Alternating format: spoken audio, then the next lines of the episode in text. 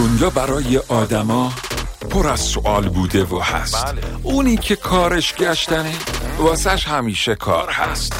قدیمی‌ها تو فکر این که بارون از کجا میاد یا به سوال فلسفی چطور باید جواب داد.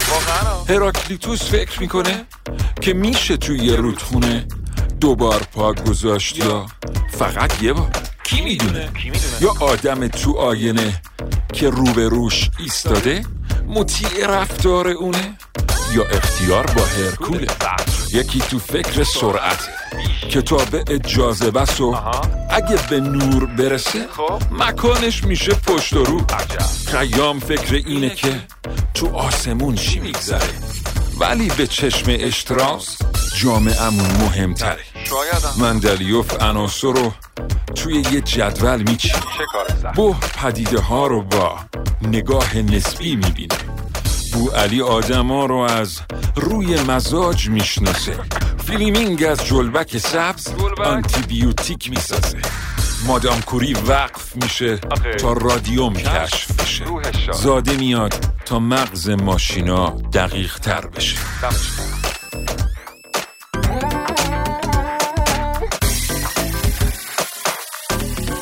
ذره‌بین. به نام خدا، امروز بناست راجع به یکی از قهرمانان شاهنامه صحبت بکنیم، راجع به رستم دستان. قبل از این که بریم سراغ خود رستم دستان و راجع به ابعادی که شخصیت او داره و عللی که باعث شدند خیلی شهرت داشته باشه امروز و در سراسر این فلات بزرگ نامدار باشه و بشناسندش، لازمه یک کمی قصه بگیم و یه مقداری راجع به ماهیت قهرمان‌ها صحبت بکنیم از دیرباز تا کنون.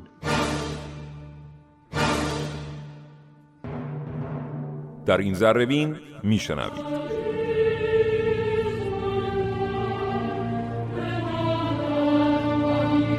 خالق شاهنامه زیر ذره‌بین من، محمد تقی‌زاده.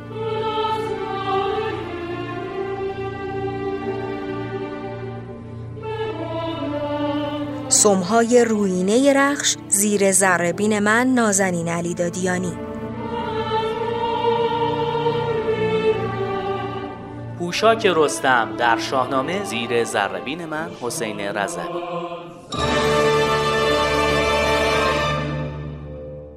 موضوع اصلی در مورد قهرمان ها اینه که مردم در طول تاریخ همیشه به قهرمان نیاز داشتند.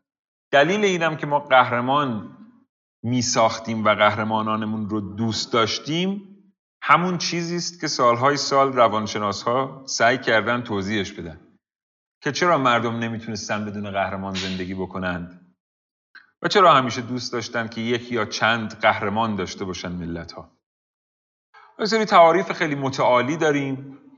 بعضی از پژوهشگران گفتند که دلیلش اینه که مردم دوست داشتند یه الگو و اسطوره داشته باشند، بچه هاشونو مثلا تعلیم بدن با اون الگو و اسطوره، مفاهیم رو منتقل بکنند، یک چهره خوب داشته باشند که بهش اقتدا بکنند، ازش استفاده بکنند، اگه کسی کار بدی کرد یادآوری بکنند وجود اون چهره خوب رو و اینطوری جامعهشون اصلاح بکنند.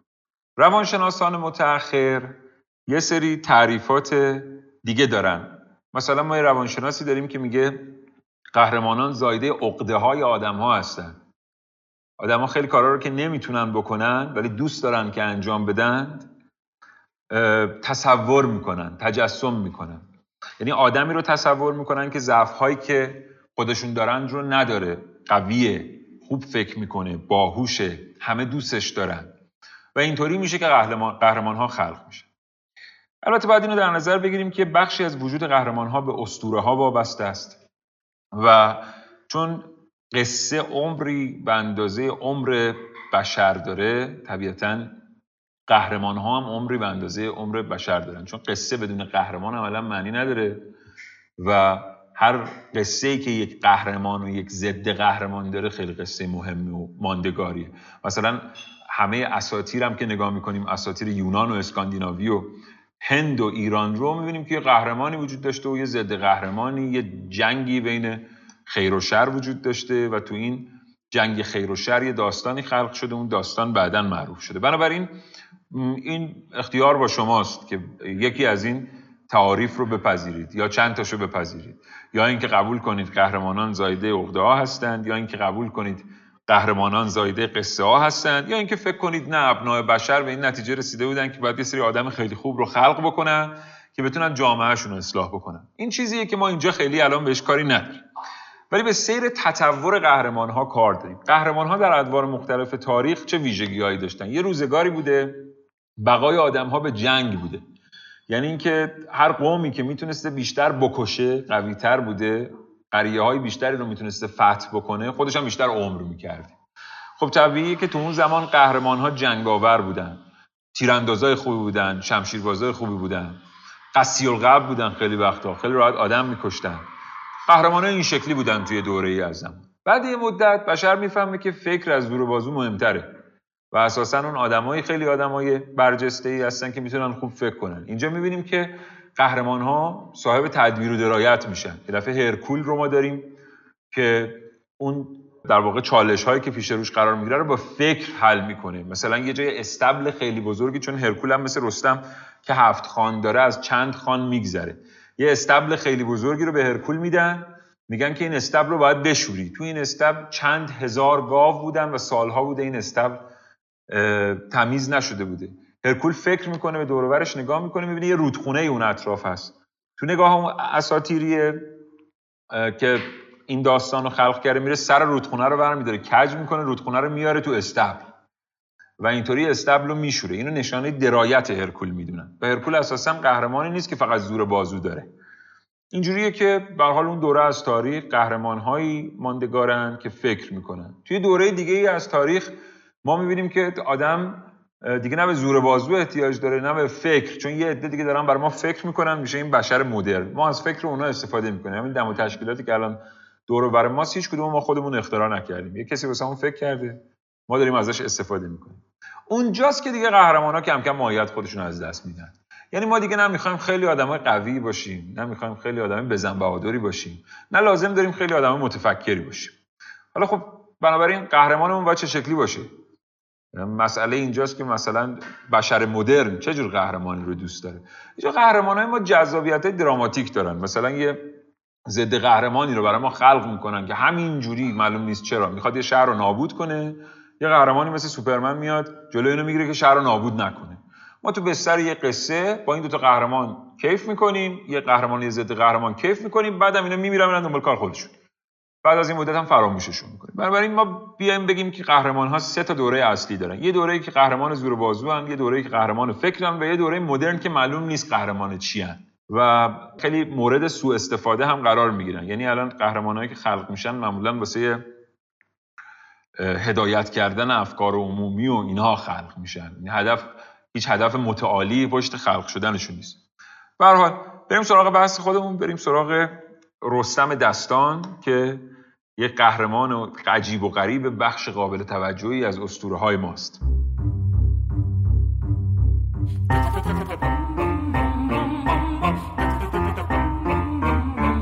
زربین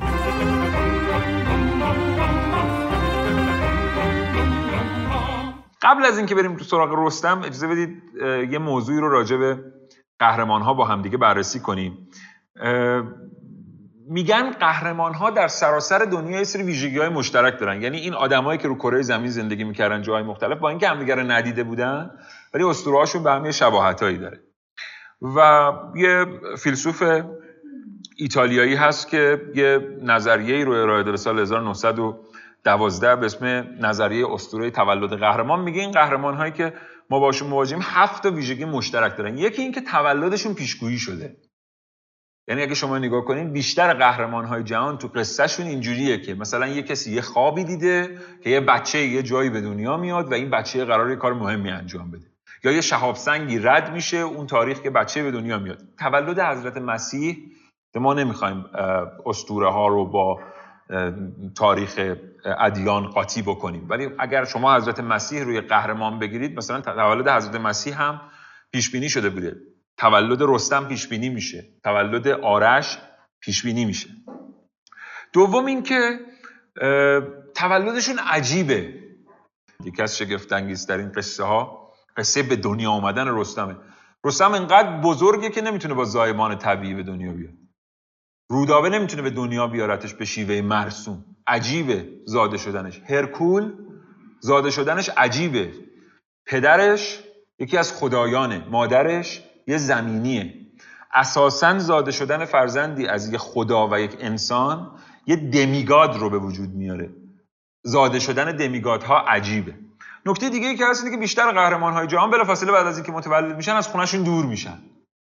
یعنی ببینید هرکول چجوری بزرگ میشه. مثلا اگه نگاه کنین خیلی از قهرمان‌های جهان رو خانواده‌شون تربیت نمی‌کنن. مثلا گرگ‌ها تربیتش می‌کنن. ما تو اساطیر اسکاندیناوی زیاد داریم.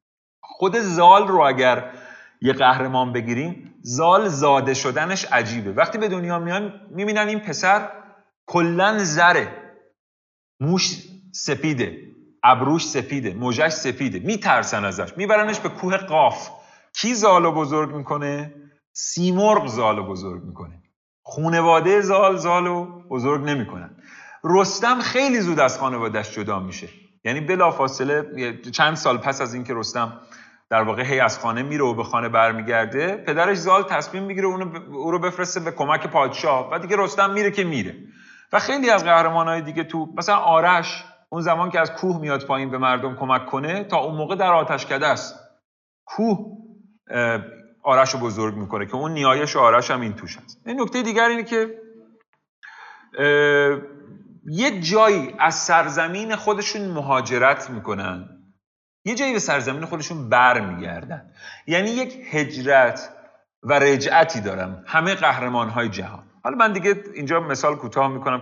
حتی مثلا شما نگاه کنید هری پاتر که قهرمان امروزیه، چرا داستانش انقدر ساخت یافته است؟ برای اینکه خیلی از این ویژگی ها رو هری پاتر داره.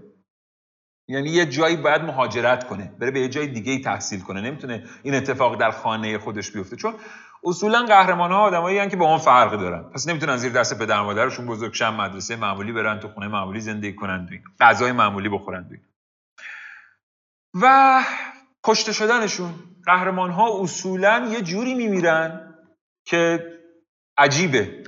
اینا ویژگی‌هایی که همه قهرمان‌های جهان دارن. از اونجایی که میخوایم راجع به رستم صحبت کنیم و اصل وقتمون رو بذاریم برای صحبت کردن راجع به رستم، اجازه بدیم بیایم قصه رستم رو شروع کنیم.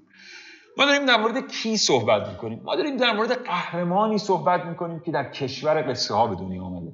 یعنی اگر شما ایران رو از عهد ساسانیان، چون حداقل ما میدونیم که از زمان اشکانیان رستم وجود داشته، قصهش نقل میشده و در عهد ساسانیان هم وجود. این اشتباهه که ما فکر کنیم رستم رو فردوسی خلق کرده یا به ما معرفی کرده. رستم قصهش وجود داشته. خود فردوسی هم البته میگه که رستم یلی بود در سیستان، منش زنده کردم بدین داستان. ما تو از اونجایی که خب بالاخره اسناد ساسانیان از بین میره و اینها، ما خیلی نمیتونیم استناد کنیم. اما ما مردمی بودیم که از همون زمانی که این کشور شد ایران و هخامنشیان اومدن داریم قصه میگیم، قهرمان درست میکنیم. کشور پر از قهرمان. رستم خیلی رقیب داشته برای موندن تو ذهن آدم ها، خیلی زیاد. این کشور پر قهرمانه ولی رستم مونده. ما داریم در مورد قهرمانی صحبت میکنیم که در سرزمین قصه ها و در سرزمین قهرمان ها سر آمده. ما داریم در مورد قهرمانی صحبت میکنیم که میگن 70 متر قدش بوده. میگن قد رستم 70 گز بوده. هر گز 94 خورده سانتی متر، قریب 1 متر. در مورد قهرمان صحبت میکنیم که میگن 600 سال زندگی کرده. البته فردوسی مجبور بوده چون خیلی میخواسته قصه بگه با رستم و رستم خیلی بزرگتر از این بوده که فقط به یک پادشاه خدمت بکنه. باید به سلسله ها خدمت میکرده، پادشاهان، پس باید خیلی زندگی میکرده.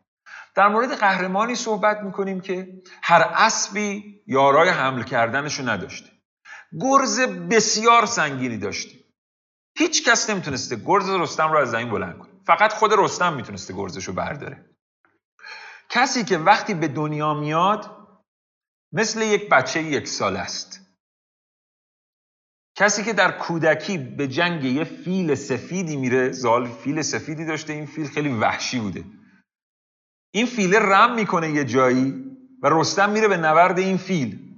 با یک ضربه گرز این فیل بسیار بزرگ رو از پا در میاره. ما داریم در مورد شخصیتی صحبت میکنیم که به نبرد دیوان میره، مازندران رو فتح میکنه. جالب بدونید که حالا در قصه رستم ما بهش اشاره خواهیم کرد.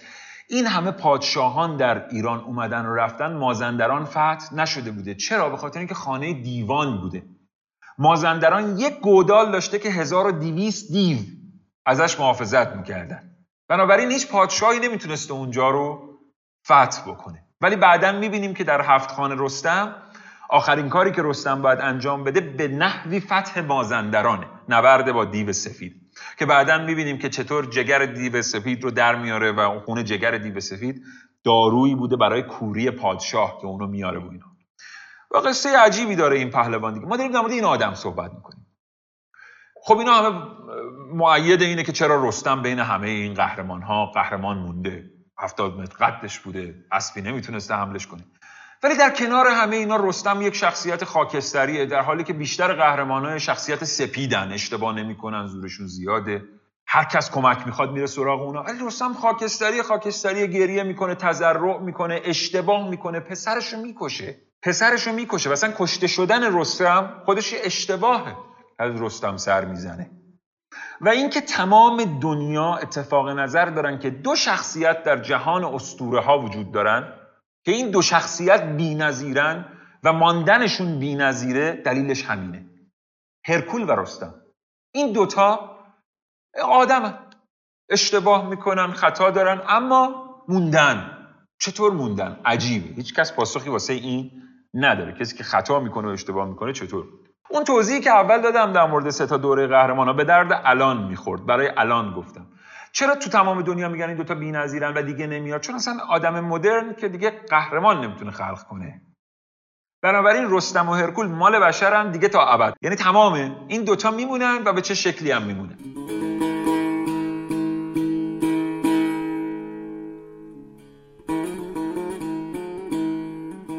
بدون شک بخش مهمی از هویت ادبیات ایران رو مدیون فردوسی و اثر جاودانه او شاهنامه هستیم.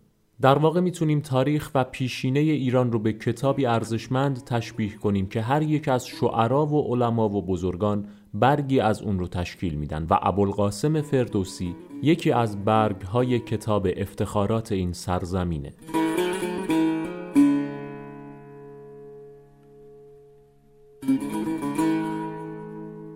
فردوسی در سال 319 هجری خورشیدی در روستای پاژ توس به دنیا آمد.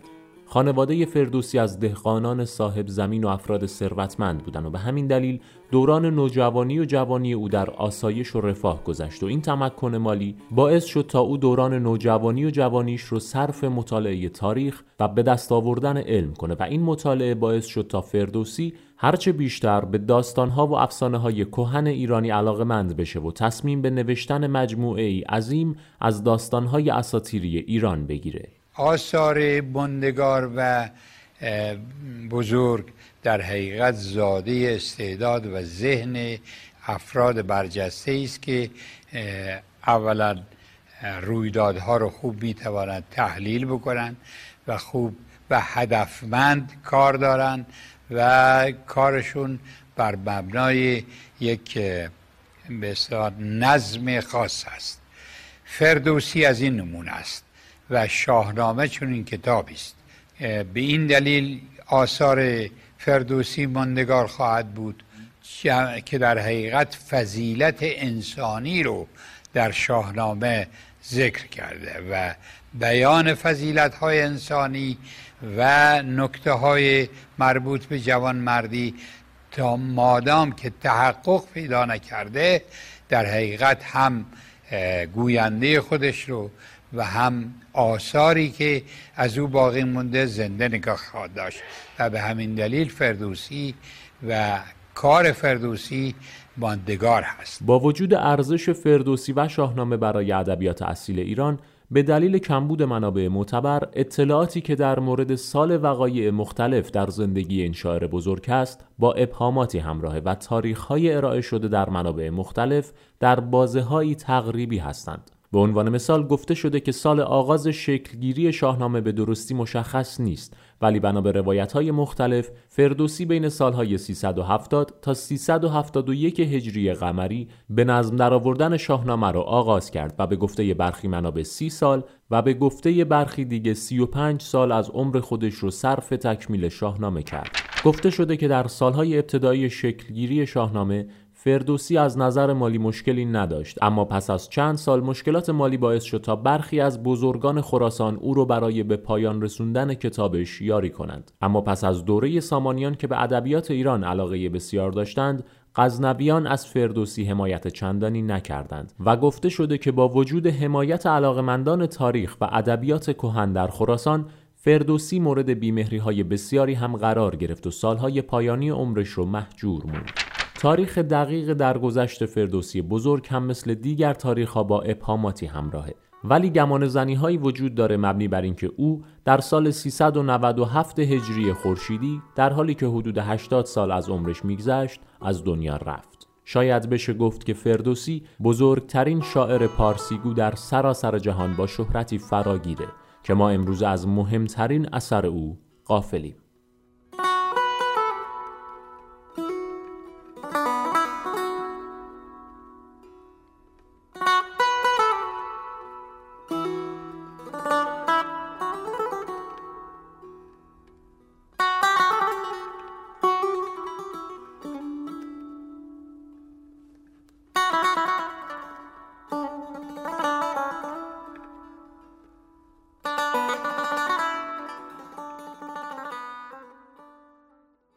بریم سراغ قصه، ببینیم که اصلا رستم چطور زاده میشه. اولا که اسم رستم، 3-4 تا قصه قشنگ در مورد اینکه چرا اسمشو گذاشتن رستم وجود داره. میدونید که ما یکی از بدبختیامون اینه که مثلا مثنوی که در تمام دنیا ما رو بهش میشناسن، مهمترین چاپش چاپ نیکلسونه. مثلا خود ایرانی‌ها مثنوی رو چاپ نکردن. هنوزم معتبرترین چاپ مثنوی نیکلسونه. شاهنامه هم معتبرترین چاپش چاپ مسکوه. هنوز هم معتبرترین چاپ شاهنامه مسکوه. به خاطر همین بیشتر از ما ایرانی‌ها، خدا رحمت کنه آقای دکتر بهروز ثروتیان رو و خدا حفظ کنه آقای دکتر شفیع کتکنی و دیگران رو، به غیر از اینا که معاصران هستن و کار کردن، اونجوری که قدمای خارجی کار کردن کسی رو شاهنامه کار نکرده. در مورد اسم رستم میگن که در زبان فارسی باستان و گاتاها ما 2 تا کلمه داریم که رستم از این تشکیل شده. یه کلمه‌ای داریم به اسم تاکما یا تاخما، تهم شده الان تو زمان ما، این یعنی پهلوان. و رت یا رست، همون چیزی که ما امروز بهش رستن میگیم، به معنی بالیده در زبان فارسی کهن بوده. اسم رستم رت تاکما یا رست تاخما در زبان فارسی باستان، همونطور که گفتم این بوده دیگه، از قدیم بوده، پس اسمش هم مال الان نیست. این یه نظریه است که ریشه شناسی شده. در واقع تهمتن، پهلوان بالیده، ترجمه رستمه. اسم اصلی رستم نیست، بلکه ترجمه نام رستمه. هرچند که خود فردوسی یه دلیلی آورده واسه این در شاهنامه که حالا به اون دلیل که چرا اسمشو گذاشتن رستم در واقع اشاره میکنه.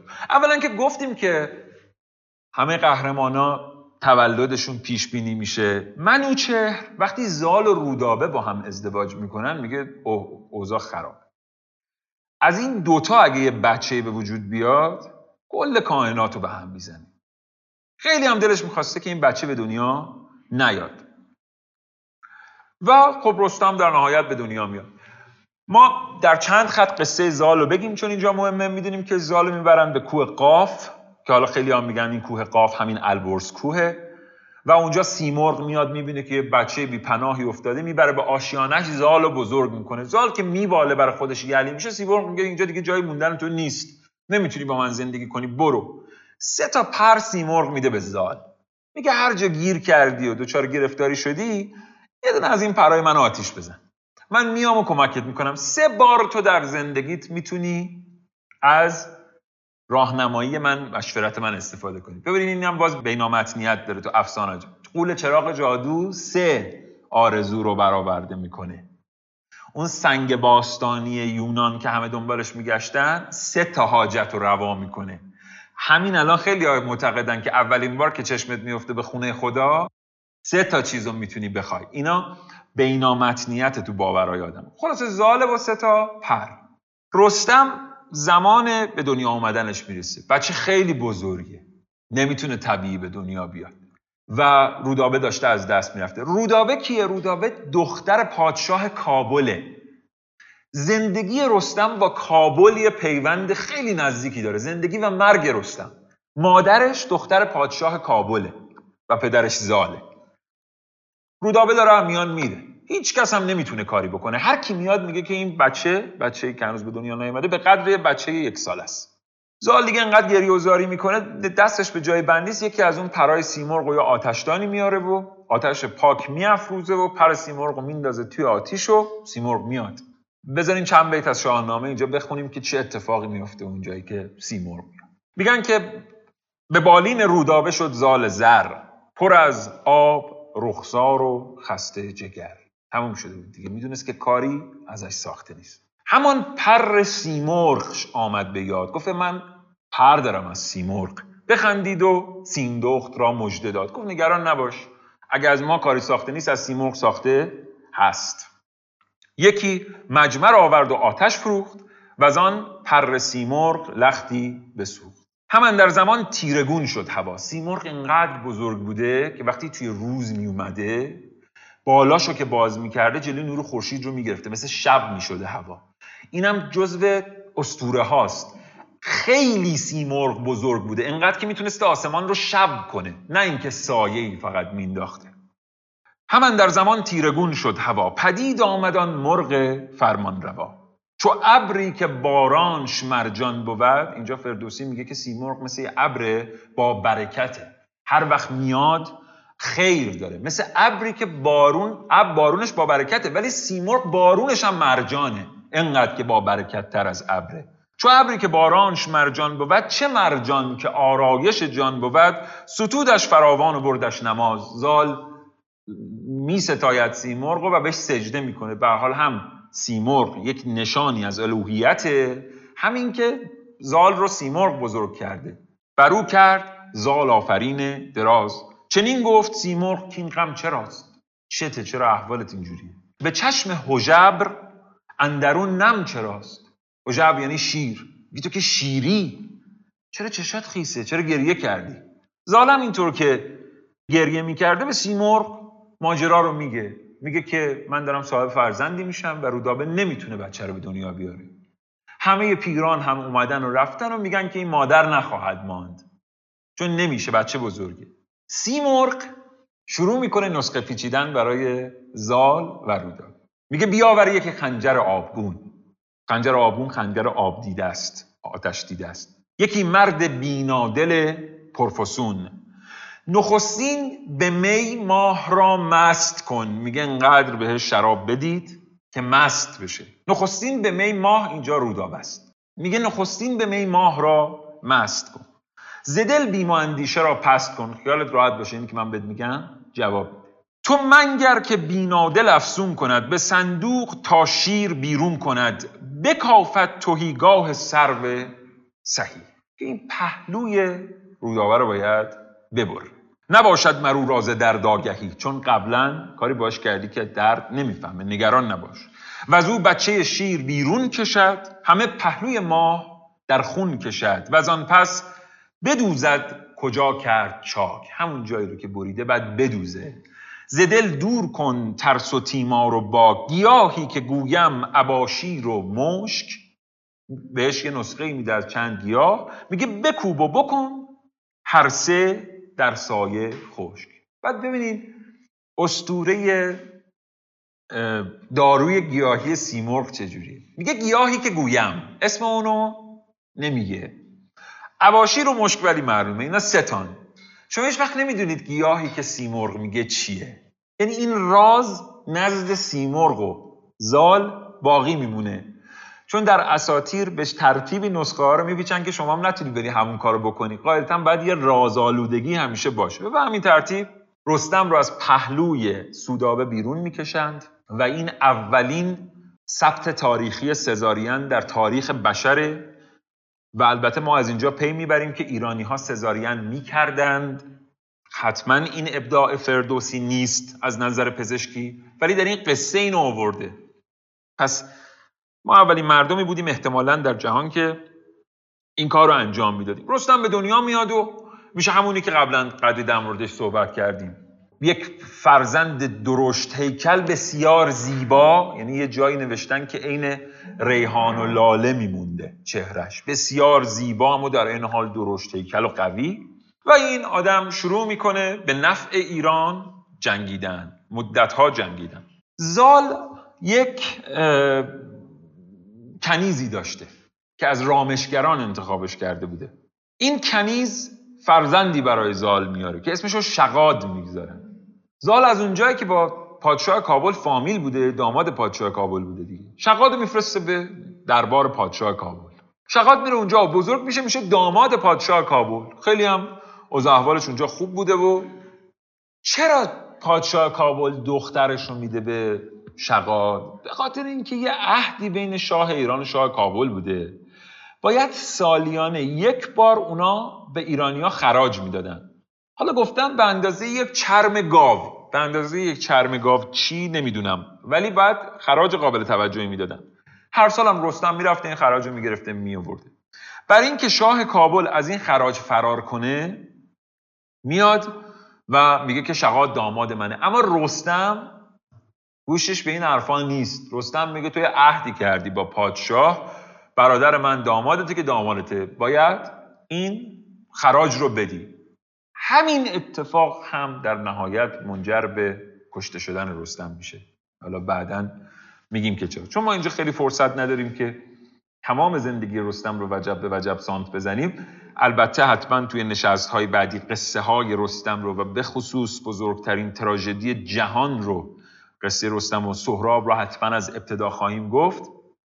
فقط یه نگاهی میندازیم به هفت خان رستم، چون رستم رو نمیشه شناخت مگر با هفت خانش. خب یه نکته‌ای هم در مورد رخش من بگم. رستم خودش زاییده شدنش عجیبه، نه فقط به خاطر اینکه سزارین میشه، بلکه اصلا پیوند زال و رودابه عجیبه. یک ایرانی و یک کابلی پیوندشون عجیبه و زال و رودابه خیلی به هم بی‌شباهتن، یعنی اصلا زال یه جور آدمه، رودابه یه جور آدم دیگه است. ولی رستم به دنیا میاد این وسط. رخش هم همینه. وقتی که رستم به اسب نیاز پیدا میکنه، زال به سواران میگه که برای این یه اسب دست و پا کنین. رستم خودش میره رخش رو انتخاب میکنه. رخش هم از یک مادیان و یک اسب به دنیا آمده که این دوتا خیلی عجیبه. یعنی خود انگار یک همزادی میان رخش و رستم، بین اسب و سوار وجود داره.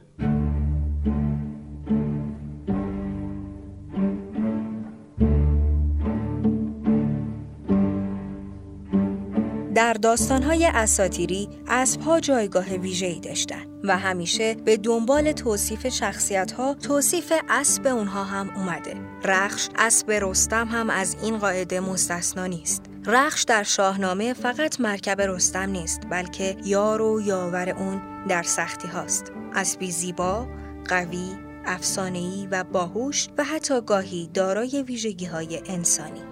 بیفشارد ران رستم زورمند، برو تنگ تر کرد خم کمند. بیازید چنگال گردی به زور، بیفشارد یک دست بر پشت بور. نکردیچ پشت از فشردن تهی، تو گفتی ندارد همی آگهی. در مقالات شاهنامه پژوهان اومده که رخش شکوهی عظیم داشته و با تمام وجود از رستم محافظت می‌کرده. البته به آسونی همراهی با رستم رو قبول نمی‌کنه، اما از زمانی که رستم رو می‌پذیره تبدیل به یک سپر دفاعی برای اون میشه. به زین اندر آورد گل رنگ را، سرش تیز شد کینه و جنگ را. گشاد زنخ دیدش و تیز تک، بدیدش که دارد دل و تاب و رگ. کشد جوشن و خود و کوپال او، تن پیلبار و بر و یال او. رخش صدای قرا داشته و بسیار تیزبین بوده، تا جایی که میتونسته کوچکترین جزئیات رو هم ببینه. در برخی از ابیات شاهنامه فردوسی از رویین سم بودن رخش حرف میزنه و همین ویژگی‌های اسطوره‌ای از اون شخصیتی فراتر از یک اسب میسازه. در نهایت اینکه رخش حتی سخنان رستم رو درک می‌کرده و برای اون یاوری بی‌بدیل بوده. ابیات شاهنامه در توصیف رخش از زیباترین سروده‌های فردوسیه.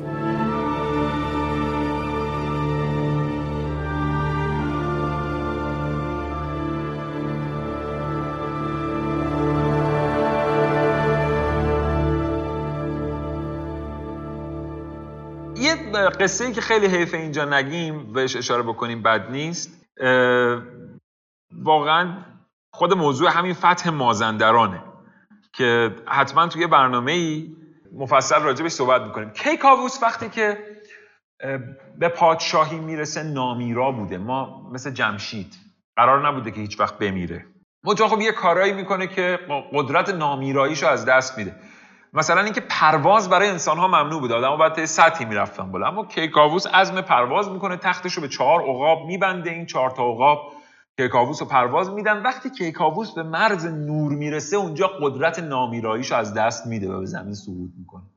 اینم باز بینامتنیت داره، یعنی بعضی وقتا ما می‌بینیم که مثلا توی فیلم‌ها و اینا فرشتگان که نامیرا هستن سقوط میکنن، بهش میگن دیسند میکنن. و همین ترتیب همین مسئله برای کیکاووس هم است. کیکاووس وقتی به قدرت میرسه خیلی آدم قدی بوده و میگه که من میخوام مازندران رو فتح کنم. حالا اینم که چرا کیکاووس عزم فتح مازندران میکنه جالبه. یکی از دیوان مازندران میاد در چهره یک رامشگر، یه نوازنده و رقصنده، وارد درگاه کیکاووس میشه. اونه که فکر فتح مازندران رو میندازه به سر در واقع کیکاووس. دائم از مازندران تعریف میکنه، از زیبایی‌هاش و دیگر و دیگر. خلاصه کیکاووس میگه که من میخوام مازندران رو فتح کنم. میره اونجا اسیر پادشاه مازندران میشه. پادشاه مازندران دیو سفید رو صدا میکنه. دیو سفید جادو میکنه که کیکاووس و لشکرش کور میشن و خبر میرسه به رستم. یعنی در آخرین لحظات کیکاووس پیکی رو میفرسته که به رستم خبر بده که من افتادم به بند پادشاه مازندران. رستم اون موقع 6 تا خان خودش رو پشت سر گذاشته. به یه مروری بکنیم 7 خان رستم و خیلی سریع. خان اول خانی است که در واقع تمام اینها در مسیر رفتن به مازندران اتفاق میفته. خان اول اصلا به رستم خیلی مربوط نیست، رستم جای خوابیده بوده. یه شیر درنده‌ای پیدا میشه، رخش از رستم دفاع میکنه. یعنی رخش جایگاه ویژه‌ای تو قصه های رستم داره، فقط اسبش نیست. همونقدر که رستم دلاور و یله، مرکب هم همونقدر دلاور و یله و میتونه فاتحه شیری رو بخونه و همین اتفاق هم میفته. این خان اول رستم. خان دوم در جای گرما و گرسنگی انقدر به رستم و رخش فشار میاره که میرن تا دم مرگ. 7 خان رستم یه ویژگی داره، آدم به سطح سوادش و به سطح به اندازه سطح فکرش از 7 خان برداشت میکنه. 7 خان رستم به غایت فلسفیه، یعنی در هر کدوم اینا یه چیز عجیب و غریبی در لایه‌های متعدد نهفته است که ما اینجا خیلی نمیخوام در مورد این موضوع صحبت کنیم که خستتون کنیم، چون 6-7 دقیقه هم بیشتر از وقت این جلسه باقی نیست. رستم چه میکنه؟ جایی که دیگه معادلات زمینی جواب نمیدند و این به عنوان یه یلی که تو بیابون هم میتونسته زنده بمونه، دیگه در از تشنگی میمیره، به یزدان پاک پناه میاره و یاد تعالیمی میفته که در کودکی بهش یاد داده بودن که هر کس که توکل کنه در این شرایط از بین نخواهد رفت. یه میشی میاد و رستم رو هدایت میکنه به سمت آب و اینطوری از خان دوم رستم نجات پیدا میکنه. یعنی نکته اصلی اینجاست که آدم همیشه با زور بازو از چالش ها بیرون نمیره. یه جا اسب شیره رو میکشه، یه جا باورش باعث میشه که از اون اتفاق بیاد بیرون. اصلا همش این نیست که مثل دیو سفید که رستم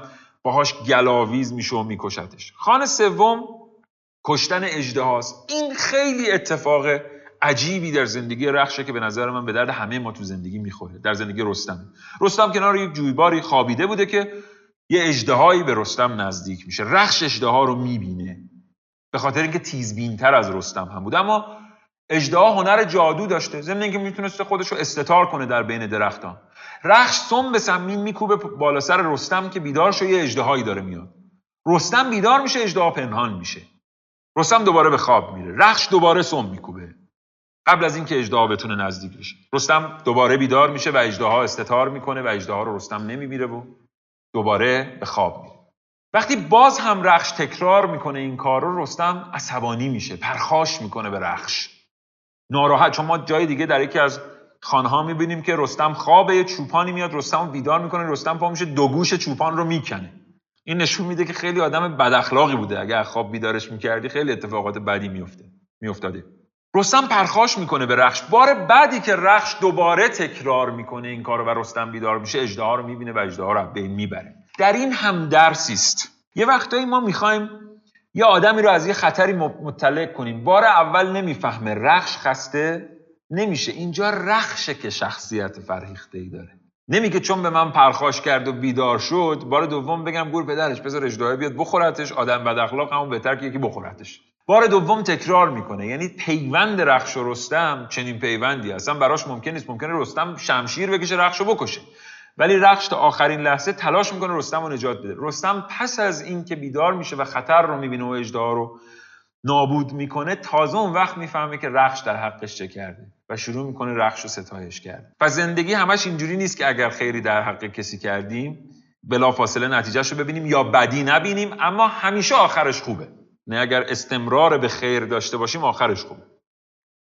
خانه چهارم کشتن زن جادوگره. باز در خانه چهارم ما میبینیم که رستم مجهز است به باور. فردوسی داره اینو میگه، میگه رستم دشنه داشت، شمشیر داشت، گرز داشت، رخش داشت، ولی بازم خانه چهارم هیچ کدوم اینا نیست.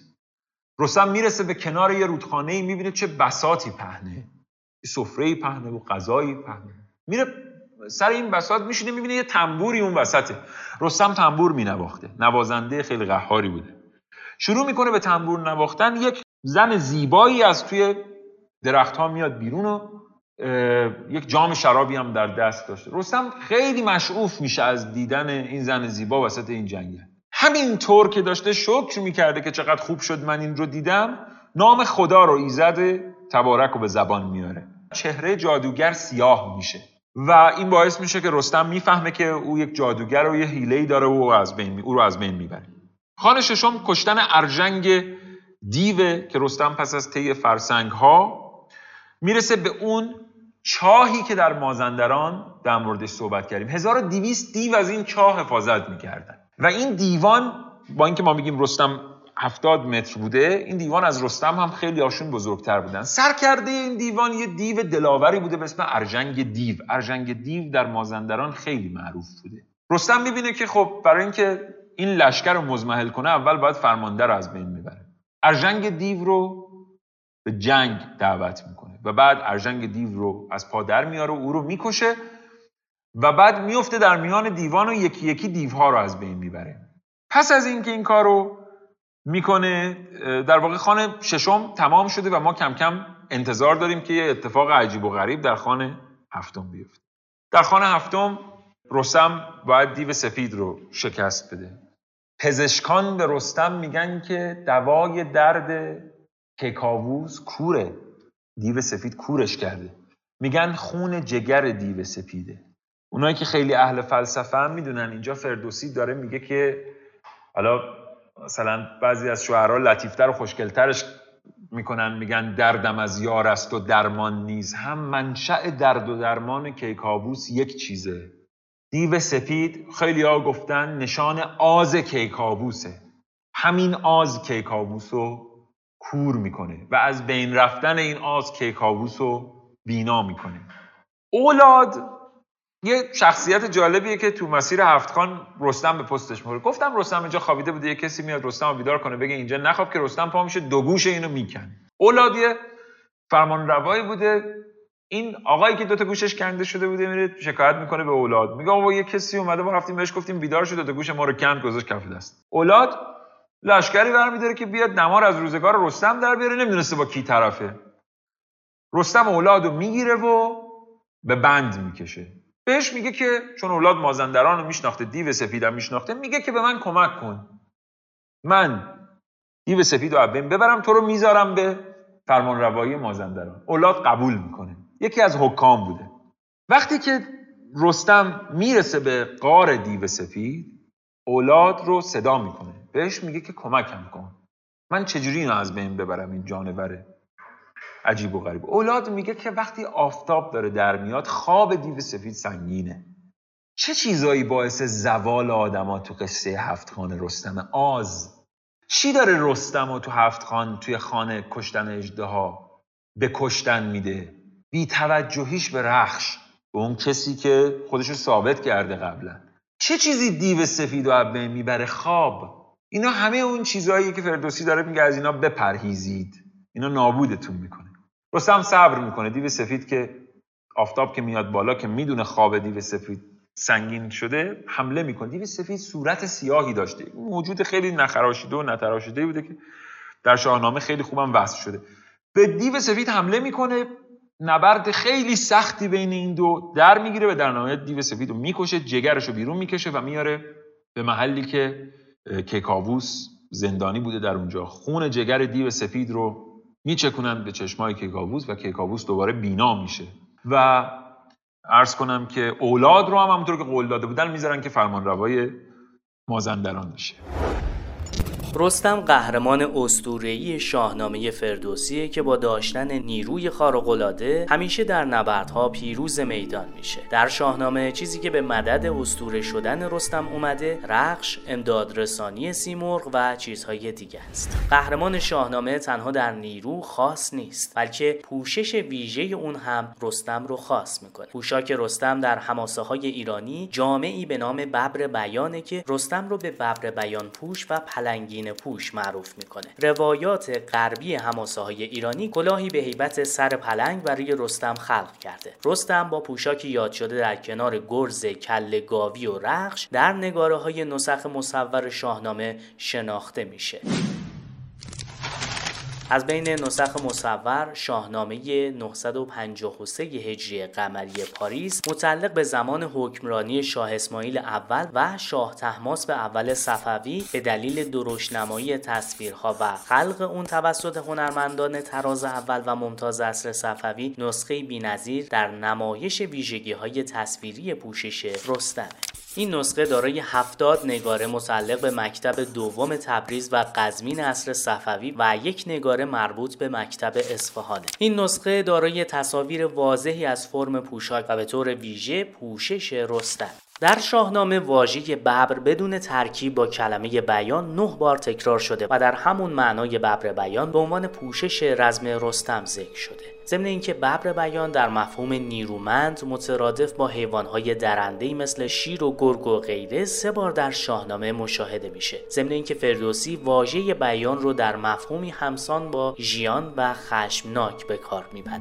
اون تو شاهنامه رستم رو پلنگین پوش میخونه. با توجه به پژوهش‌های انجام شده میشه برای ببر بیان رویکردی تاریخی و اساطیری قائل شد. اما چیزی که از نگاره‌های نسخ مصور پیداست، ظاهراً نگارگران در نمایش ببر بیان به شباهت تاریخی با پوشش سرداران هخامنشی و شباهت اساطیری با پوشش آناهیتا توجهی نکردند، بلکه با وجود شباهت فرم در ببر بیان در نسخ مختلف نوعی تاثیرپذیری از نگارگری روایی مشاهده میشه. به طور کلی نگارگر شاهنامه 953 هجری قمری از پوشاک در جهت القاء شخصیت اسطوره‌ای رستم استفاده کرده.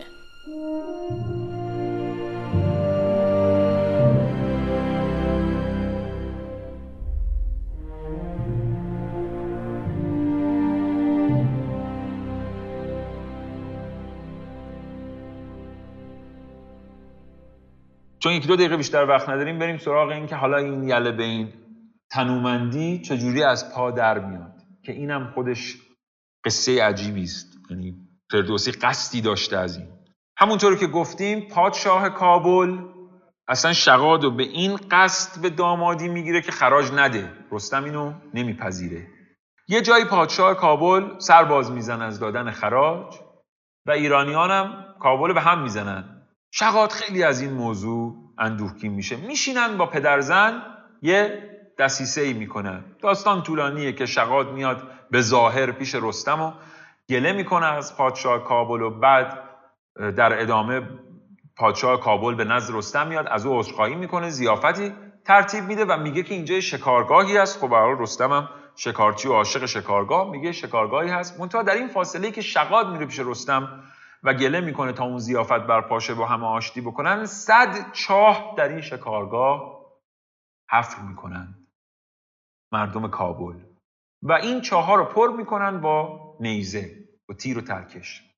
وقتی میانبه، ببینید این چقدر قشنگه، وقتی رستم میاد به شکارگاه به قصد شکار، رخش بوی خاک تازه رو میفهمه، میفهمه این زمین زیر و رو شده، نمیره، رستم هیش میکنه. چقدر این شخصیت اشتباه پذیره، هیش میکنه.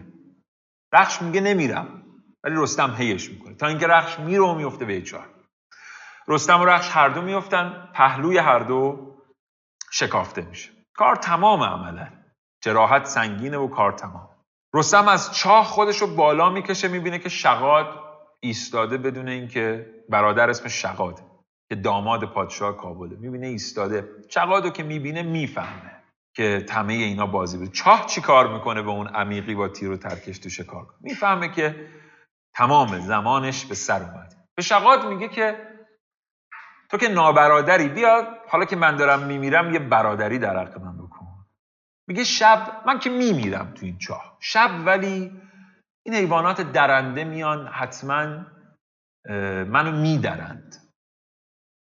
برای من که پهلوانیم و بارها ایران زمین رو نجات دادم، این خیلی پسندیده نیست که اینا بیان و منو پاره پاره کنن. این تیر و کمان منو به من بده که اگر این جانوران نزدیک شدن من اینا رو از بین ببرم. شقاد میره 2 تیر و 1 کمان میده به رستم. همین که تیر و کمان رو به رستم میده، میفهمه که اشتباه کرده و ممکنه خودش هدف قرار بگیره، اما فرار میکنه و میره پشت یه درخت خیلی تنومندی پنهان میشه که مسون باشه از تیر رستم. رستم با اون آخرین نیرویی که در تن داشته این کمان رو میکشه و تیری میندازه، درخت و شقاد رو به هم میدوزه.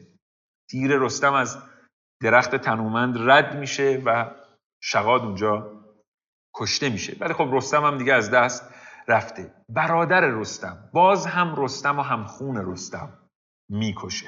این دیالکتیکی که میگن در دنیا وجود داره، در همه ما یک جمع ازدادی وجود داره. ما خوب و بدیم، ما درست و غلطیم، ما اشتباه و صحیحیم، ما آرام و خشمگینیم، ما مهربان و قسی القلبیم همزمان. اگر شما کل این شخصیت‌ها رو یک پیکر بگیرید، به مثابه بدن بگیرید، می‌بینید که در همین خانواده همه اینا هست، در همین پیکر همه اینا هست. خلاصه رستم اینطوری به چاه میفته و از بین میره و این پایان رستم. البته پسری رستم داشته، اگر آوزم یاری کنه، به نام فرامرز، که این پسر به خونخواهی پدر لشکر میکشه به کابل، پادشاه کابل رو میکشه و کابل رو با خاک یکسان میکنه به خونخواهی رستم. اما دیگه چه فایده که اون موقع رستم از میان رفته.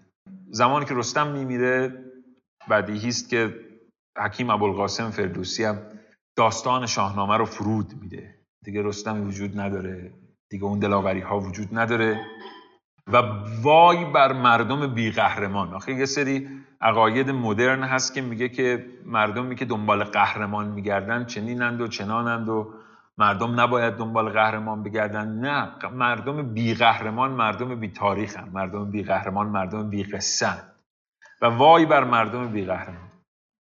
و این رستم دستان که این شکلی میمیره، چقدر عجیب و غریب، همونیه که هنوز همه ما دوستش داریم و بهش افتخار میکنیم. این یه نشستی بود که امیدوارم پسندیده باشید. صحبت کردیم راجع به رستم دستان و یه مقدار راجع به قهرمان ها. ما چند تا قهرمان در شاهنامه داریم که حتما به تفکیک در موردشون صحبت خواهیم کرد. ما در مورد آرش صحبت میکنیم، حتما در مورد سهراب، در مورد خود اسفندیار حتما صحبت میکنیم، هرچند که حتما اسفندیار در پایان فهرست خواهد بود. اما بد نیست که ما اینها رو بشناسیم و قصه هاشون رو برای همدیگه تعریف کنیم. آرزوی شادکامی میکنم برای همه و به هر حال تلاش میکنیم که این نشست‌ها رو ادامه بدیم اگر که شما دوست داشته باشید. ارادتمندم.